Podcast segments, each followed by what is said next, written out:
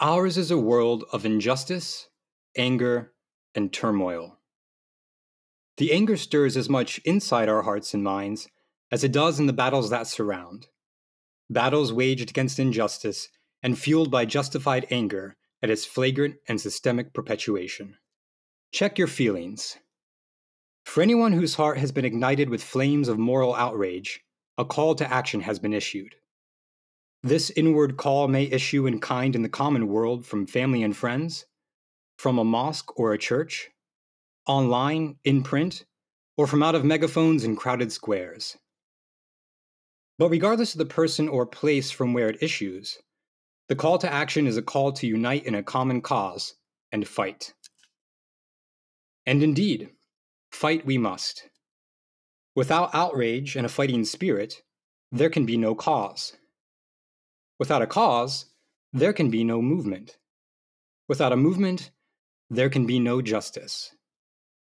No justice, no peace. Moral outrage no doubt spurs us to take decisive action, without which there could be no change. However, in fighting, we also cast the dice of conflict and even of war, the outcome of which can be as little known as it can be controlled. And where finally is the virtue in launching an uncertain campaign for justice if it ultimately succeeds only in further plunging us into self perpetuating cycles of violence and unrest? If fight we must, how ought we to fight? If act we must, how ought we to act? If feel we must, outraged or otherwise, how ought we to feel? If we must exist in this world of injustice and outrage, as indeed we do, how ought we to live if the endless cycle of turmoil is to be broken?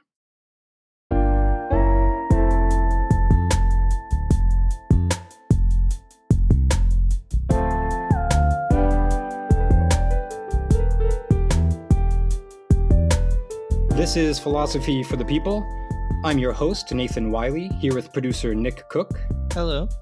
Today, we discuss strategies for action in one of the world's most renowned wisdom texts, the Bhagavad Gita. Here to help guide us through those strategies is soon to be philosophy PhD candidate at Marquette University and student and teacher of the Bhagavad Gita, Shaila Wadhwani. Shaila, it's a joy and an honor to have you with us today.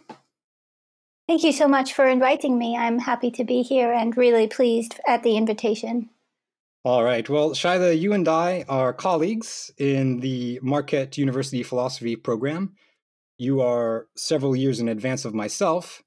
But as both of us graduate students studying philosophy, we are made to be keenly aware of how important it is that we hone an area of professional specialization.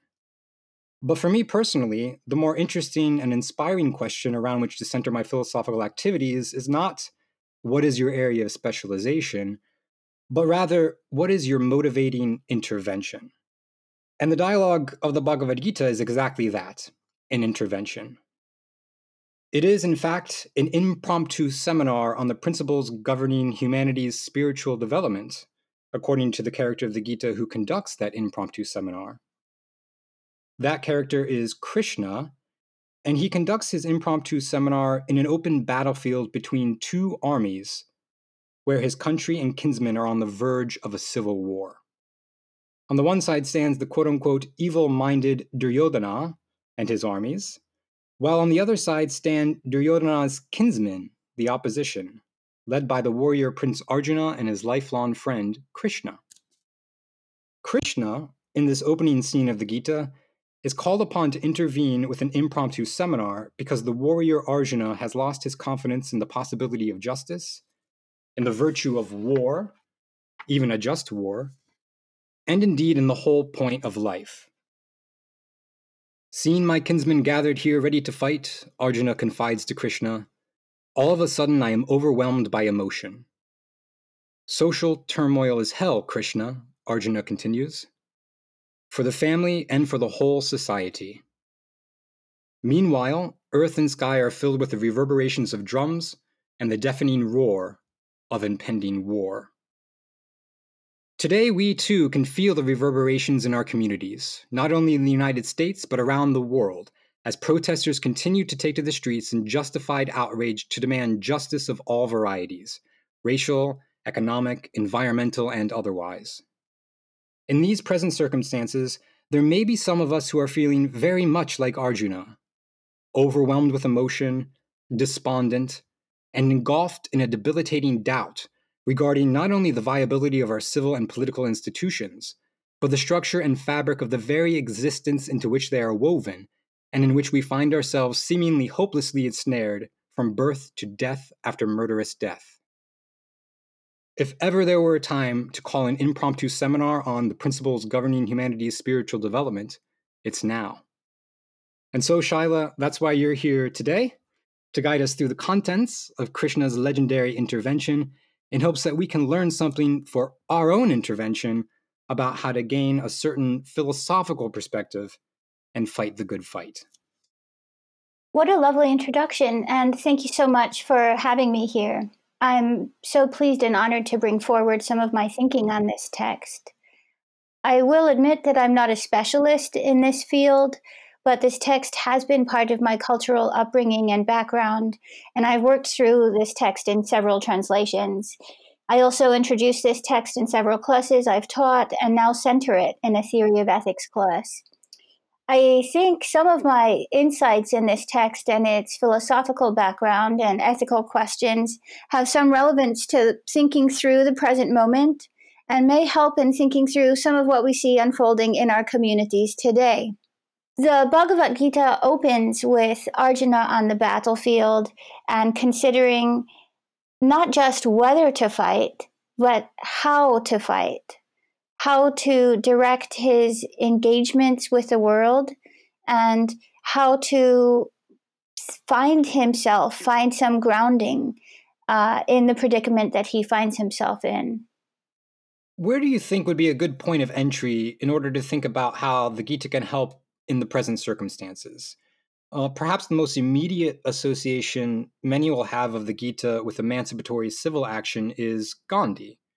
In fact, there's a famous photograph taken of Gandhi's possessions after his assassination.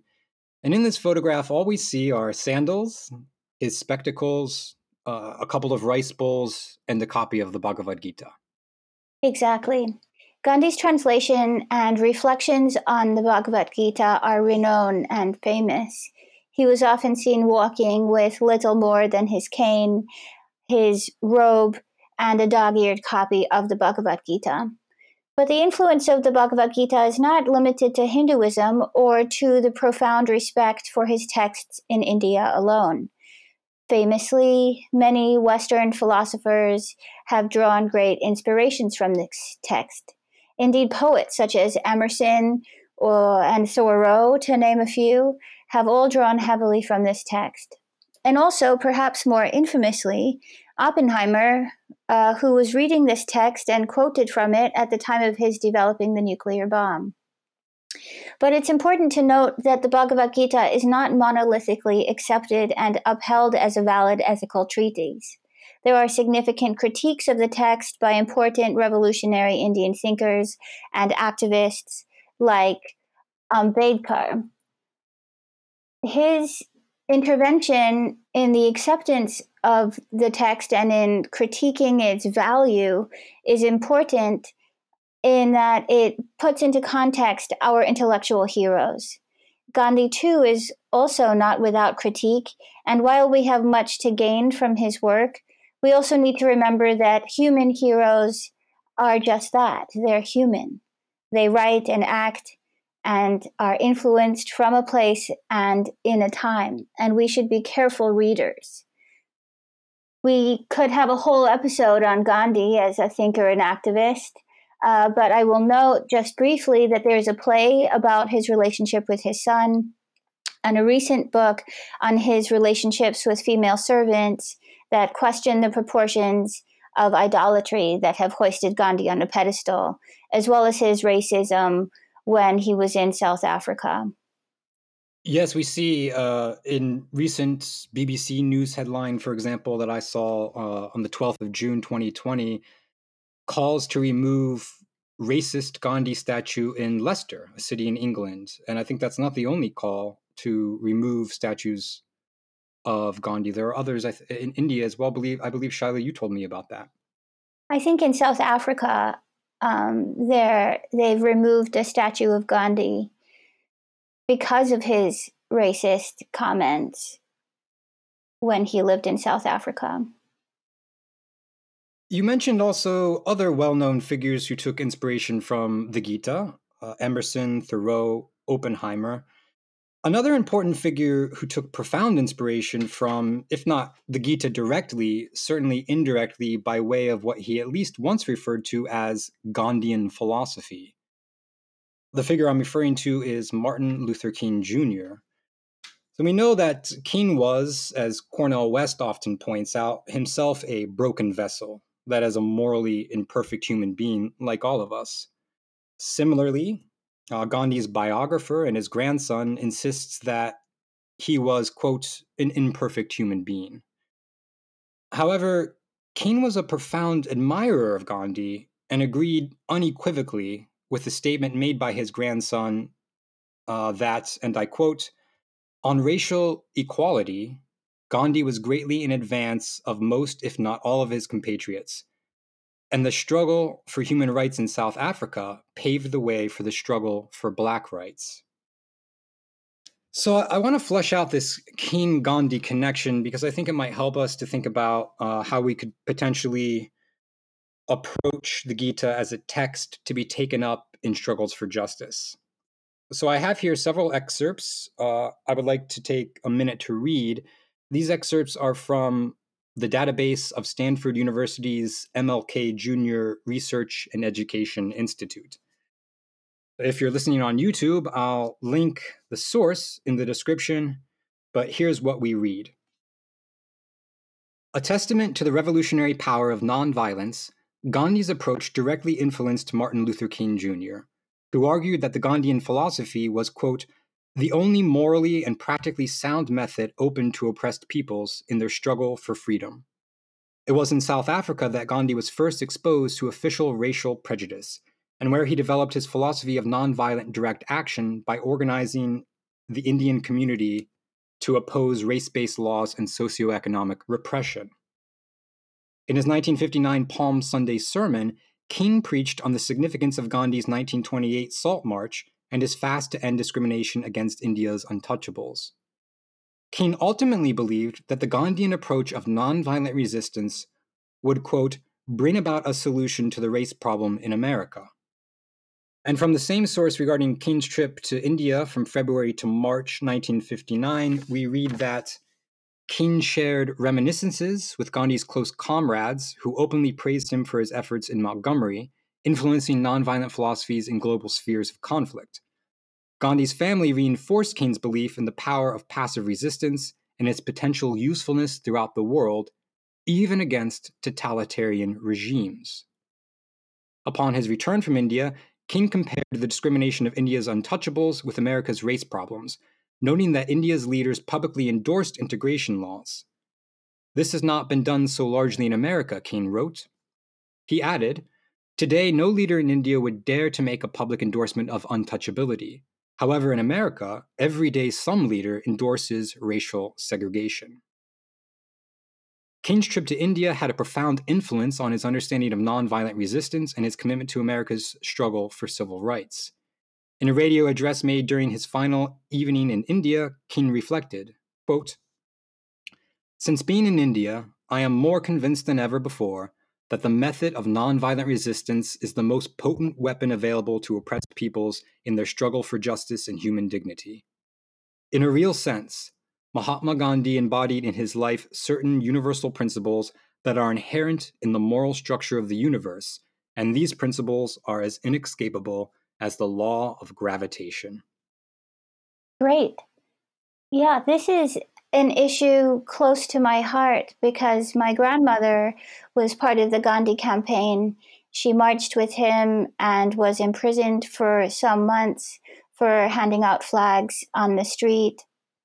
And she accompanied the thousands on the salt marches and was very much active in her youth for One India and independence from British rule. we do have to remember that the Gandhi move for nonviolence is not without critique itself. Without going too much into an ad hominem critique of Gandhi and the new research that I mentioned earlier, his is only one adaptation of the Bhagavad Gita for political aims. For Gandhi, the fight for freedom and independence from colonialism was a religious war, it was a holy war. And in this way, he adapted Arjuna's dilemma to the task at hand, which was independence from British rule. Here, there is a tacit acceptance of a just war. Another important note about Gandhi's reading is that he did not directly challenge the central tenet of the Gita, which includes a determinism according to social and caste roles. And this is where the intervention of Bhimrao Ramji Ambedkar comes in. For Ambedkar, the Bhagavad Gita underscores and justifies Brahmanical rule with the underlying caste and class distinctions, which I hope we will speak more about later. One thing I would like to begin with is sketching out some of the general themes and philosophical questions that the text brings to light. And then from there, we might be able to see how we can apply those themes to an understanding of what's going on today.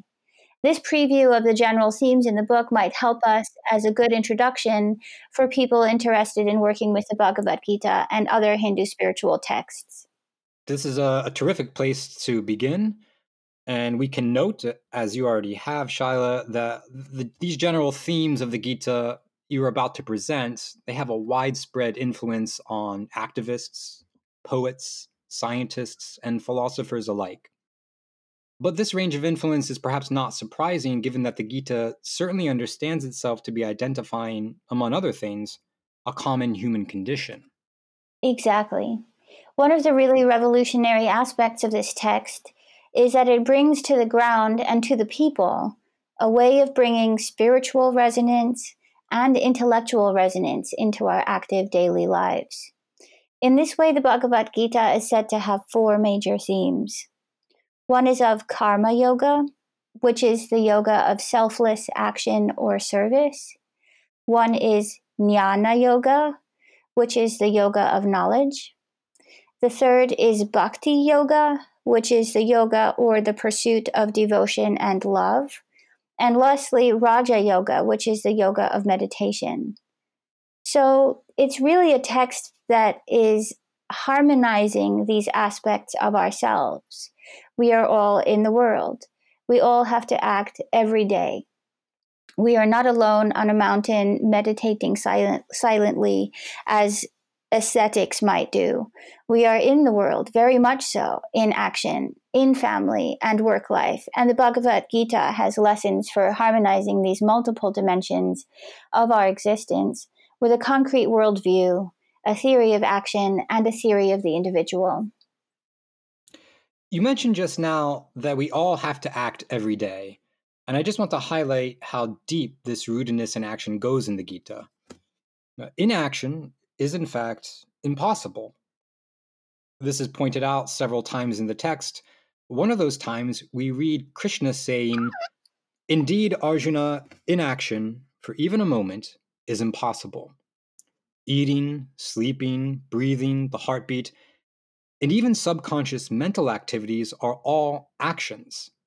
From the single whirling atom up to the entire universe, all movement is action. Exactly. We have no choice but to act. So the text tells us that in order to perhaps purify our action or look closely at our intention before our action, we ought to integrate our intellectual and spiritual centered self with a devotion to the ideal. In this text, that devotion to the ideal is a loving relationship with Krishna and our highest consciousness. But we can always think about the ideal as a principle, the ideal of freedom, for example, the ideal of equality. So we can integrate this kind of spiritual dimension by really thinking about what our highest ideals are. You mentioned that there are four major themes of yoga in the Gita. There's the theme of yoga action, yoga knowledge, a third of yoga devotion or love, and then a fourth of yoga meditation. Are all four of these yoga themes we read about also what we might call practices? I ask because I have an excerpt here from a book, The Bhagavad Gita According to Gandhi, where Gandhi is quoted as saying that yoga simply means practice. He says, After you understand this, you'll have to translate your knowledge into action in the manner I shall explain. The word yoga is used repeatedly in the Gita. It explains how to act. We should do no work with attachment. Attachment to good work, is that too wrong? Yes, it is. If we are attached to our goal of winning liberty, we shall not hesitate to adopt bad means. Hence, we should not be attached even to a good cause. Only then will our means remain pure and our action too. So, Shaila, you spoke of acting uh, in relationship to an ideal or principle, but you don't mean by these terms necessarily a goal or a cause in the way that Gandhi clarifies in the practice of yoga should be avoided. Good, you're right. What he's pointing to is the way in which our action is often directed towards a goal or consequence or some aim that we would like to achieve. And this direction can often be single minded, it can often be forced. And the directions the Gita stresses time and time again that when there is a goal or aim that is external to us, this is a problem this idea of separation is one of the roots of suffering. We see this in Buddhist teachings too. This idea of non attachment, non attachment to an external goal. Rather, we should try to cultivate a union and unify our actions with our intellect, with loving devotion, and with this idea of selflessness, such that our acting becomes a kind of meditation. So it's not action in the pursuit of something external to ourselves in which we can become entangled, such that our emotional highs and lows are bound up with objects or with circumstances that are ultimately outside of our control. There's an interesting part, I think it's in the Path of Knowledge in the second discourse. Uh, the Gita, by the way, it's arranged into three parts containing a total of 18 discourses it's an accessible and engaging read, uh, perhaps especially well suited to reading at nighttime before bed, as as I did. But in the second discourse, we read about the downward spiral. And I think this description of the downward spiral helps show where attachment leads us astray. Uh, to read this passage, the downward spiral to one's ruin, we read, consists of the following process Brooding on, or merely thinking about, worldly attractions develops attachments to them. We could also think in this instance not only of worldly attractions, but of our highest worldly aspirations and perhaps even our most cherished causes. But from attachment to objects come selfish desires.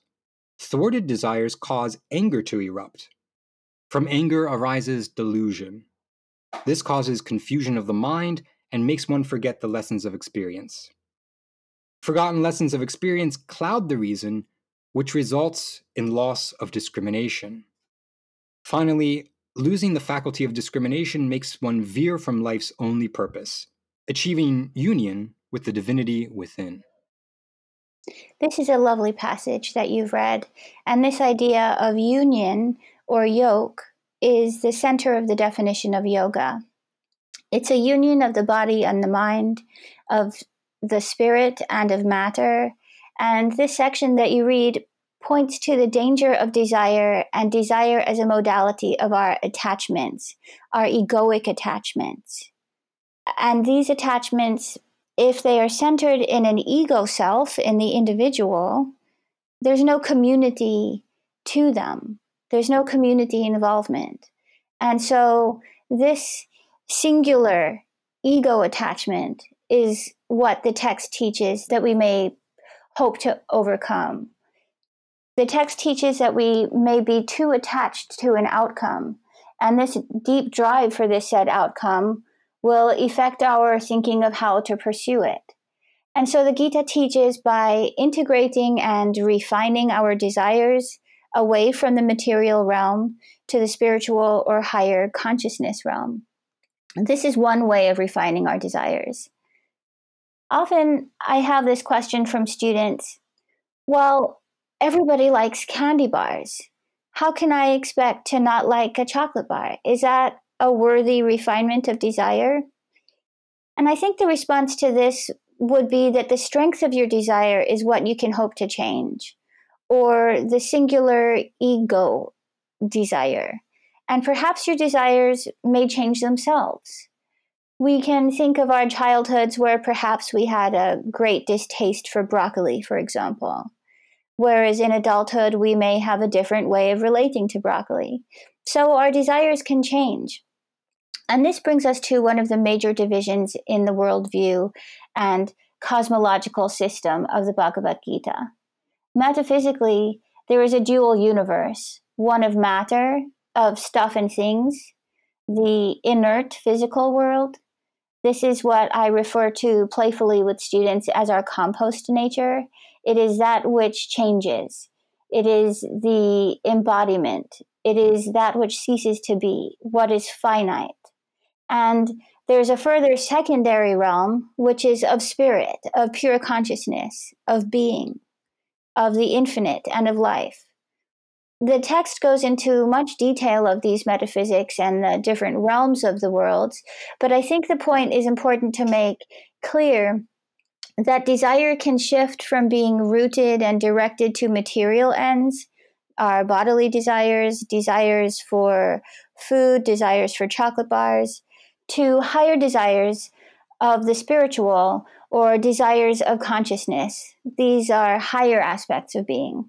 So, with this, perhaps we're already seeing some of the differences and some of the difficulties in easily applying the lessons of the Gita to the given political unrest, the social unrest, because what the current situation is pointing to is to very material disparities people are struggling for and asking for material change, which is not to say that these desires are wrong. These desires are justified. And one might say that in healing desires for the material, in rectifying material relationships for life, for living, perhaps then the dialectic towards higher intellectual and spiritual cultivation may be more easily attained or met. And with this point of comparison, we can also see the relevance of Ambedkar's criticism of the Bhagavad Gita. For Ambedkar, someone from the lower caste, he saw this value of denying material gains as part of a bigger problem. And that was a ruling class that profited from the distinctions in caste. He even goes so far as to say that the Gita is counter revolutionary in that it maintains a notion of inequality in the social classes. And so, in this sense, it is not only the violence of war that he reads in the Bhagavad Gita, but the violence of erasure of a counter history. So, this notion of desire is a sticky point, but we can say that the Gita proposes a transformation of desires and a movement away from a self centered or ego centered action. So, desire is not something to be eradicated, but rather refined, as you put it. And also, not all desires are equally desirable, to indulge in a pun. You made a nice point with the chocolate bar and noted as well that this example extends even to life's bare necessities like food and water. Desire, in other words, is an ineradicable driver of life. Just as action is ineradicable, since all of nature, from the whirling atom to the entire universe, is action oriented, desire too is natural and inevitable. But we can perhaps recognize different qualities of desire depending on whether they're aligned more with material ends or spiritual ends. Exactly. The idea is to shift our desires or transform them to those of a higher register. So instead of freedom for me or freedom to attain all the candy bars in the world, The idea is to transform this desire to freedom for all, to freedom in an infinite sense. And I think it's this kind of idea of a transformation or evolution of our material sense, our material consciousness, this rootedness in in in the material world uh, that is at the root. So the text asks us to cultivate a relationship of loving devotion to Krishna. This is a desire that is a noble one and a worthy one, because in this desire for a relationship with Krishna, what happens is a shift to not an a shift to not an external desire relationship but one that activates an internal union with oneself as part of divinity. And this is where the text shows one of its very dialectical features. Hmm, what do you mean by dialectical features? So the text is often about setting up of dualities or distinctions and showing how they can be unified if approached in a different way. So this kind of being completely separate from action that we've discussed is impossible. Even the ascetic in the mountain must perform some actions. So the idea is not to eliminate action or to eliminate desire, but to integrate desire and action into a higher ideal. The text is dialectic in several senses, I think. One is in the way that oppositions are set up and shown to be overcome, and another sense of the term in the very conversation between Arjuna and Krishna, a conversation between the divine and the mortal. And this is the dialectic of dialogue in a Socratic sense, perhaps, the searching for resolution or completion, the search for clarity. In this way, even this conversation we are having about the Gita has been able to touch upon oppositional readings, incommensurabilities, and contradictions.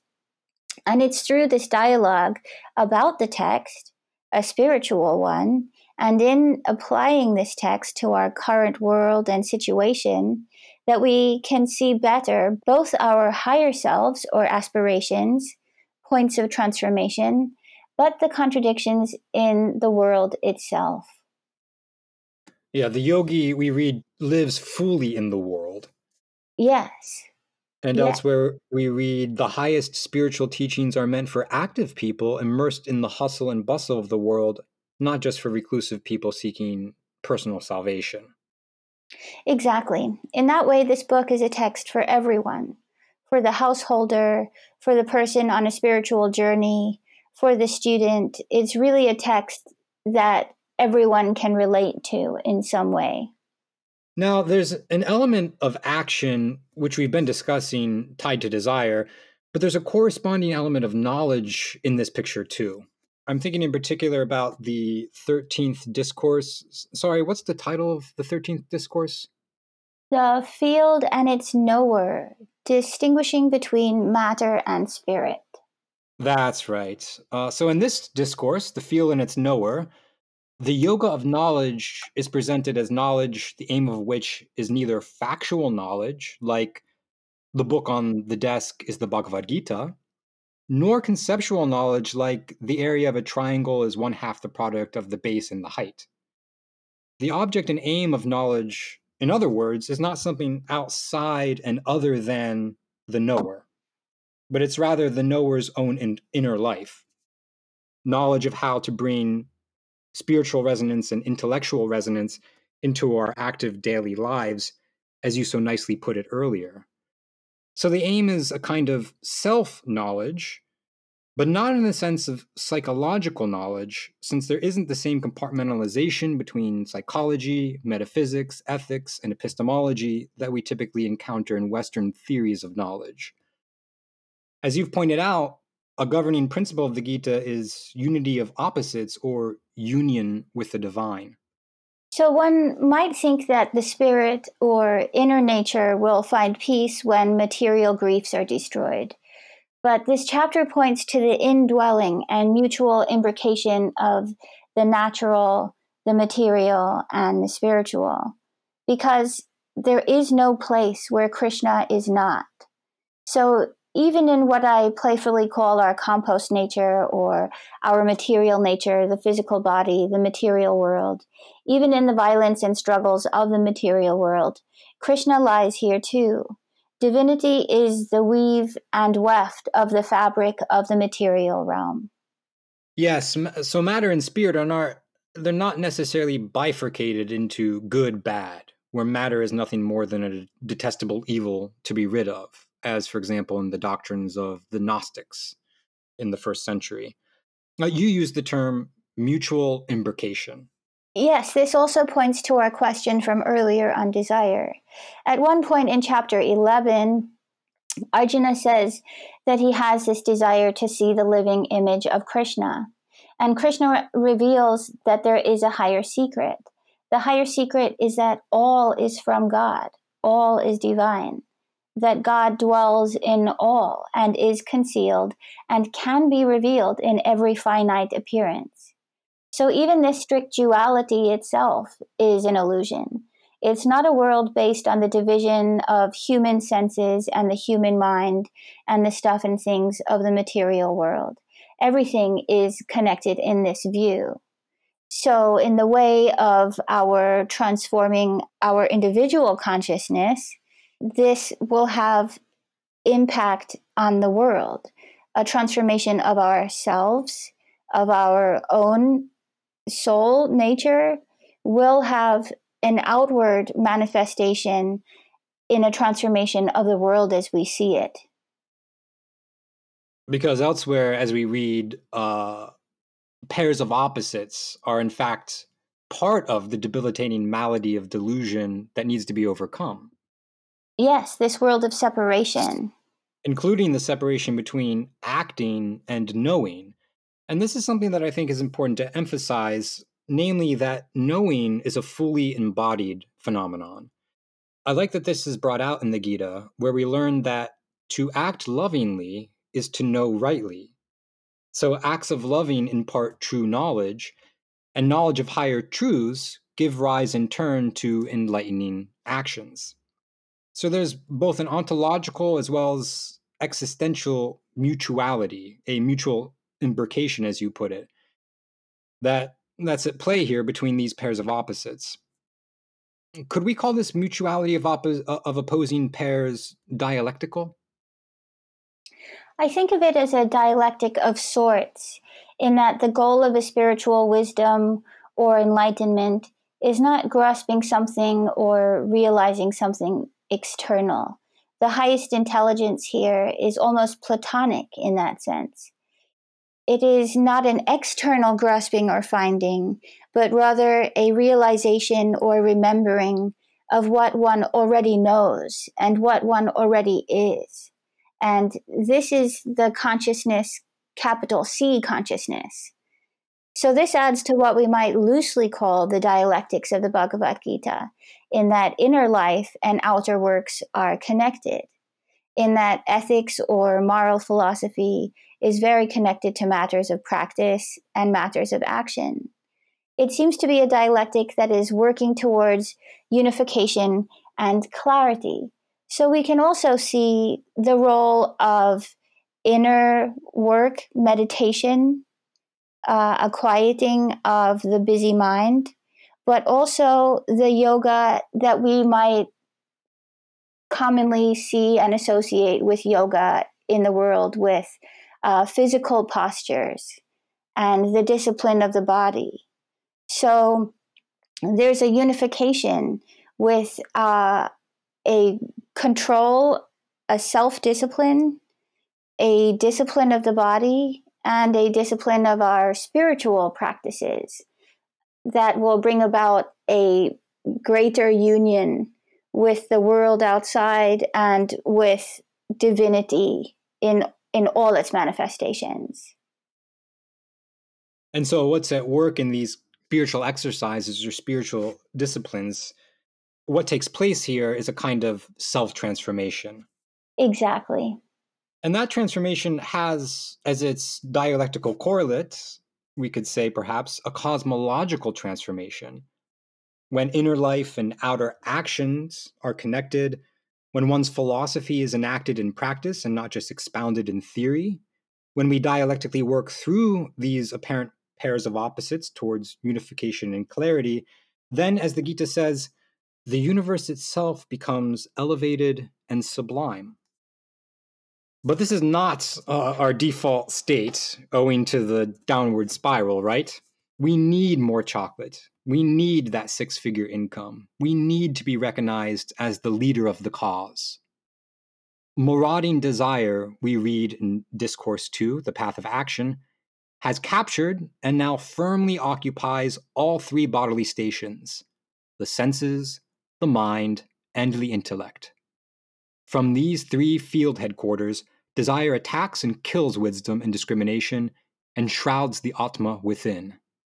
The Atma within is the true self, as over against the default ego self. What is the process prescribed in the Gita by which we enact a self transformation from our hostage, ego driven selves to the sublime Atma self within? Hmm. So I think the Bhagavad Gita, one of its strengths is that it is specific to the journey of the individual undergoing it. So there really isn't one singular method that you can apply to your life and your action or thinking through which you can reveal your higher nature. But one of the tools that the book provides is perhaps to use your higher senses to think through these three bodily stations. Do your senses want the chocolate? Does your mind want the chocolate? And does your intel- intellect want the chocolate? And so instead of the marauding desires of our bodily natures, we can think through or learn to think through our spiritual eyes, so to speak. So instead of looking through our human chocolate cake tinted eyes, we can look through our spiritual, unified, divine eyes. We can meditate or find mindfulness in the face of our desires. We can turn to the divine within in order to see better the world outside. And these higher human faculties, they're more subtle than the composite ones. They are subtle. And the idea is to remove the blinders or the notions of separation that keep us from realizing this ephemeral world. And because they're subtle, they can be elusive. So it's not necessarily obvious that we have a more subtle capacity to discriminate and to exercise a higher agency. But then, what about this agency? What sort of agency is it? If in the exercise of a higher, more subtle agency, we act with our minds free from the notions of doership, without attribution of the action to the ego self, as the Gita says in the 18th and the final discourse, then who or what is ultimately the author of our actions? The idea that the book presents is that this action without action, or this action without interest, is when we are serving as instruments of cosmic consciousness or the divine. And so I guess that leads us into the theology of the Gita. Uh, there are some beautiful discourses here where the essence of the divinity is wonderfully poeticized. The divinity, first of all, is Krishna. Krishna is the mysterious power that supports and sustains the entire universe. And we have a almost a theophanic monologue from the divinity about its nature. The commingling we read of these two realms, nature, which is inner matter, and spirit, which is life consciousness, is the womb of all beings.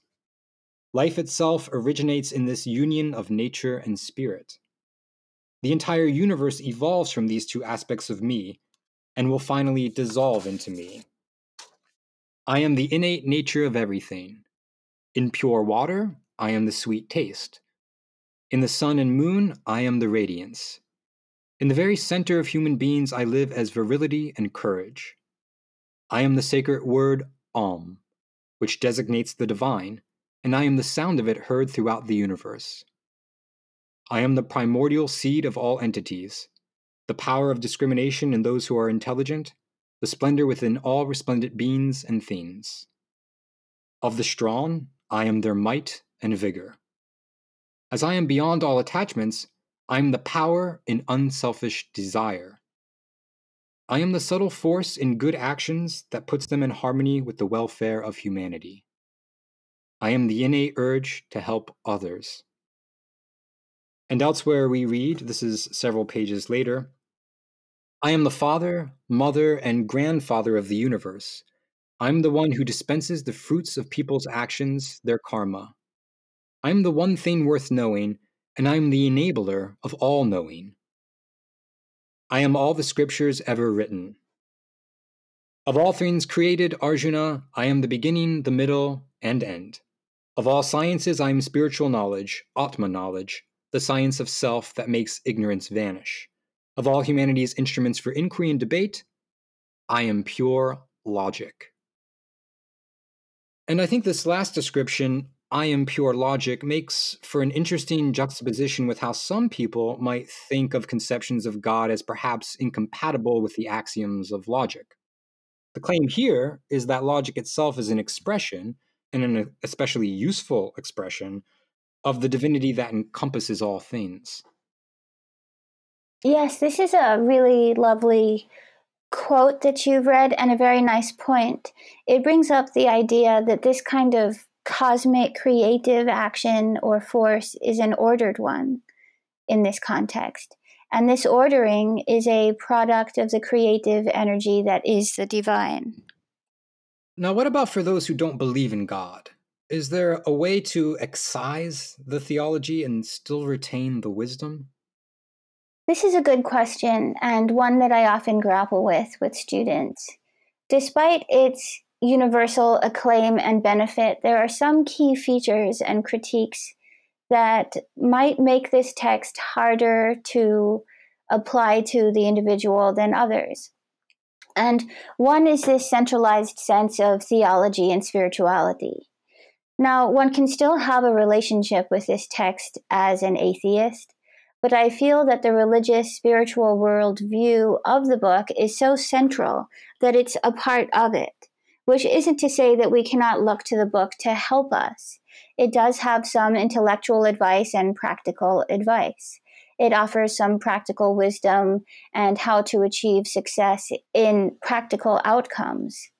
It does have many illuminating passages about the doctrine of selfless action, how to go about establishing or finding what problems actually are, how to approach these problems without forcing an outcome, how to meditate on our relationship to the outcomes, and so on. So, in the quest that Arjuna has with his current predicament of whether to go to battle, he isolates a certain set of tasks. First is to identify the problem then to find a solution, and then to implement a solution. Accordingly, this identifying, finding solutions, and implementing them teaches him an understanding of values of life and an understanding of achieving perfection. Or, if not perfection, a kind of unification. So I think there are some lessons for the atheist or for people of other religions from this text. For example, in the practice of mindfulness, in the practice of stilling one's ego nature to think of an outcome that is not coming from a sense of of ego self um, but I don't think the spiritual aspect can be removed from the central lessons of the Bhagavad Gita. There may be a way to synthesize the lessons in a way that works for the individual who does not have a spiritual practice, and no doubt the keys to that kind of union or synthesis may be within the book itself. Mm, mm. So Krishna, in his moment of intervention, as you pointed out, with uh, the warrior Prince Arjuna in despair, he finds and implements a conceptual solution in the form of an impromptu seminar that has concrete results. So perhaps another way we could think about this text is as a manual in practical philosophy. Well, Shaila, you're a philosophy PhD student, soon to be PhD candidate, studying in a Western program. You've taught this text in your courses as a lecturer at Marquette, and you've taught it in philosophy classes, specifically ethics classes. How do you take up this kind of a text as a philosopher? This is a great question and one that I'm happy to speak about. So, in our syllabi as lecturers and instructors, we're asked to design a component, a non Western component that must be included in each syllabi. And too often, I saw haphazardly tacked on to the end of the readings some introduction to non Western perspectives, whether they be from the Chinese tradition of Confucius or the Bhagavad Gita or Upanishads or indigenous methods, methodologies, and perspectives. And uh, this was done just to fulfill this non Western requirement. And after some thought, I came to the idea of turning the traditional introduction to ethics syllabus inside out. And what I mean by that is I decided to centralize the Bhagavad Gita and use this text to reach and explore Western traditions. I found this really helpful, and I think my students really appreciated it too. They had the experience of reading this whole book from beginning to end, and both the struggles and the enriching experience of working through this text that can be so different from our own traditions. And from this text, applying an understanding of consequentialism, for example, in the Gita to the consequentialism of utilitarian ethics. One major line of comparison that comes with this text, particularly, is with Immanuel Kant and deontology. Deontology, or duty ethics, is often where people go to perform a comparative study of the Bhagavad Gita and Western ethics. But it's not the only one. We can understand consequentialism, natural law theory, egoism, cultural relativism, and others through this book. So, as an experiment, I reversed the priority of Western ethical theories used to then approach Eastern ones. And I did this very conspicuously and very purposefully to highlight the way in which comparative philosophy can often fail to highlight the very distinct differences in theories, because too often I would see a very reductive analysis that would equate duty in the Bhagavad Gita with duty in Immanuel Kant's view.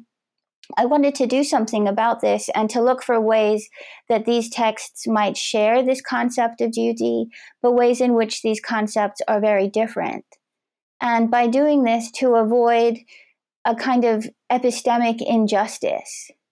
And so, this is where the point I made earlier about not divorcing or removing the spiritual component from the text comes in.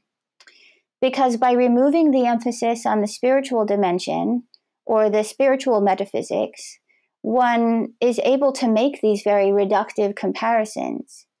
So it's by a process of silencing and silencing one aspect that a clear comparison can be made.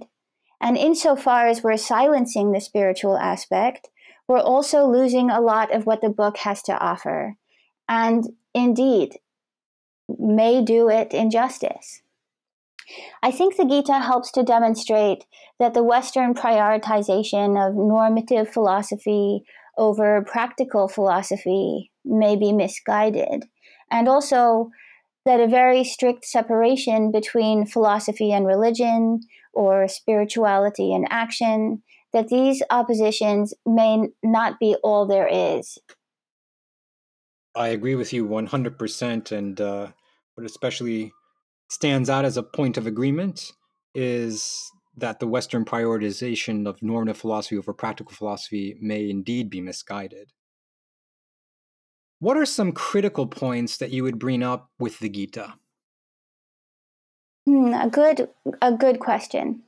One of these criticisms comes from an understanding of caste and the material determinism that is built into this text by virtue of the metaphysics.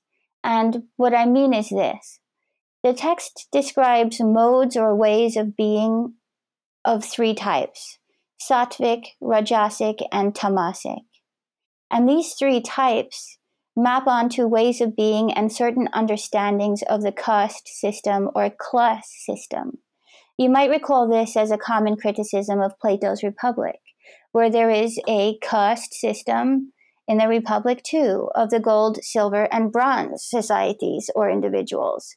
So, this feature of the descriptive world in the Bhagavad Gita, where this is a caste system that cannot be entirely overcome, where war is a reality and a just war is possible, and additionally, the cosmic temporal ordering that the book describes and utilizes these are some elements that might make it harder for us to easily map the lessons of the Bhagavad Gita onto any particular situation or cultural context.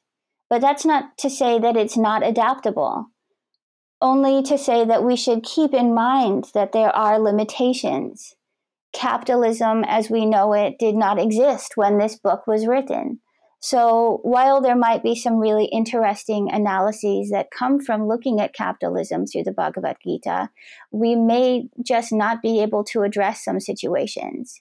And this is why criticisms by Ambedkar and others, and the potential for uh, a unification of philosophy and theology is very much something to look more closely at.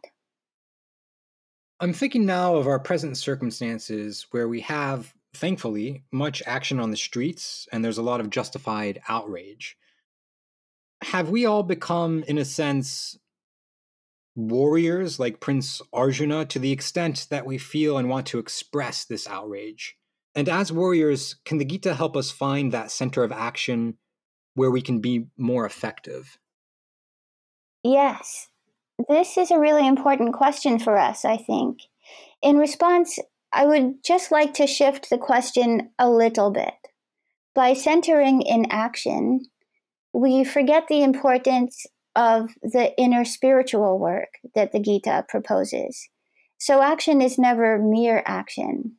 Action is going to be performed as an art without passion and without a prejudiced mind.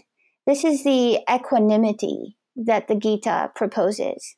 So, action is also going to require a spiritual practice. And activity is just one dimension. There's another dimension of meditation, there's another dimension of devotion and love, and there's a dimension of the intellect or mind. And we can probably outline others as well. So, with reference to the current political climate and social situation, we may not all be called to be warriors or actors in the way that we commonly recognize action. Some might be called to do care work. Some might be called to do loving devotion for those actively protesting by providing childcare, health attendance, assistance with laundry and dishes. There are many dimensions. And I think the Gita points to the importance of harmonizing outward action with inward spiritual activity. What we're seeing right now are feelings that are finding articulation in action. And another important aspect of the work that's going on right now is for all of us to look inward to articulate new ways of being to articulate new futures, and also ways in which we have been complicit in oppression itself. So, along with the stress on action, is also a stress on the spiritual and psychological development and healing, and that work that is required of our individual characters and on the level of the society and our communities. But here we return to an age old opposition that of politics and religion. And this is what Ambedkar warns us of. If this text, or any text, could be used as a philosophical justification for a religious view that is built upon and accepts inequalities. Another point of contention could be with the notions of sacrifice and purity.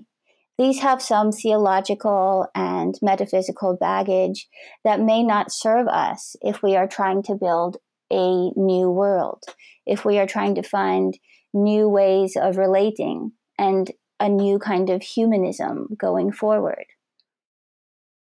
I would also, in closing, um, like to bring to the attention of the listeners who are interested in the philosophical readings of the Bhagavad Gita a few texts, if I may. One by K.M. Maitra entitled Philosophy of the Bhagavad Gita, a Contemporary Introduction. The author has, in this text, made a very nice translation with a clear summary of each chapter. And of particular interest for philosophers, there's a philosophical corner at the end of every chapter with an analysis, questions for considering, particularly questions with a more clear philosophical register.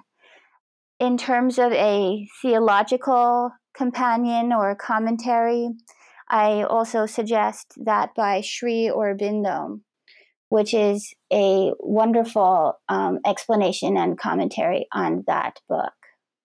Wonderful. Thank you for those recommendations. We'll link those resources in the description below for anyone listening on YouTube.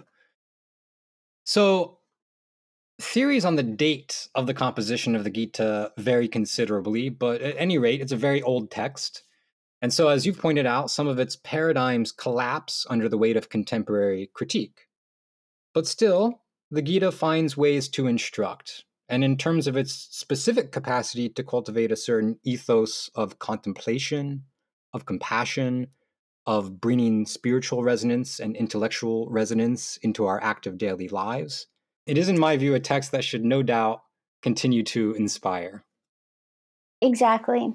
There's really many lessons from this book that can assist in one's own spiritual and practical journey. Now, this whole conversation has been on a topic that, as you mentioned at the start, isn't exactly your area of philosophical expertise. So, before we say goodbye, uh, Shaila, could you share with us some of what it is that you spend most of your time thinking and writing about, and maybe how people can find out more about what you're up to? Super. Well, right now I'm working on my dissertation on decolonial philosophy and theories of nature. I'm also engaging in community work based on food sovereignty and access. I'm preparing to teach an ethics class with the same model again. So I'm reviewing material and strategies for that. And also, many wonderful aspects from our conversation today. And uh, listeners can reach me through the Marquette Philosophy Department website. And I also have an academia webpage. All right, there you have it. Shaila, my friend, thank you for your masterful guidance through this discussion. Thank you also for the occasion to read the Gita, and I recommend that everybody do it. I hadn't read it before we planned this conversation, and I'm very grateful to have had the opportunity. Thank you so much for this enriching conversation. You've been listening to Philosophy for the People, and remember, as Krishna says, the answer is not to try to restrain your nature, but to progressively improve your nature. If you enjoyed this discussion and would like to engage the topic in more depth, be sure to sign up for our free weekend seminar starting Saturday, September 5th. The seminar will be held online over a period of 14 weeks and is open to anyone. Just email philosophyforthepeople at gmail.com and you will be automatically registered to receive updates and weekly invitations to our online classroom. Again, that's starting September 5th.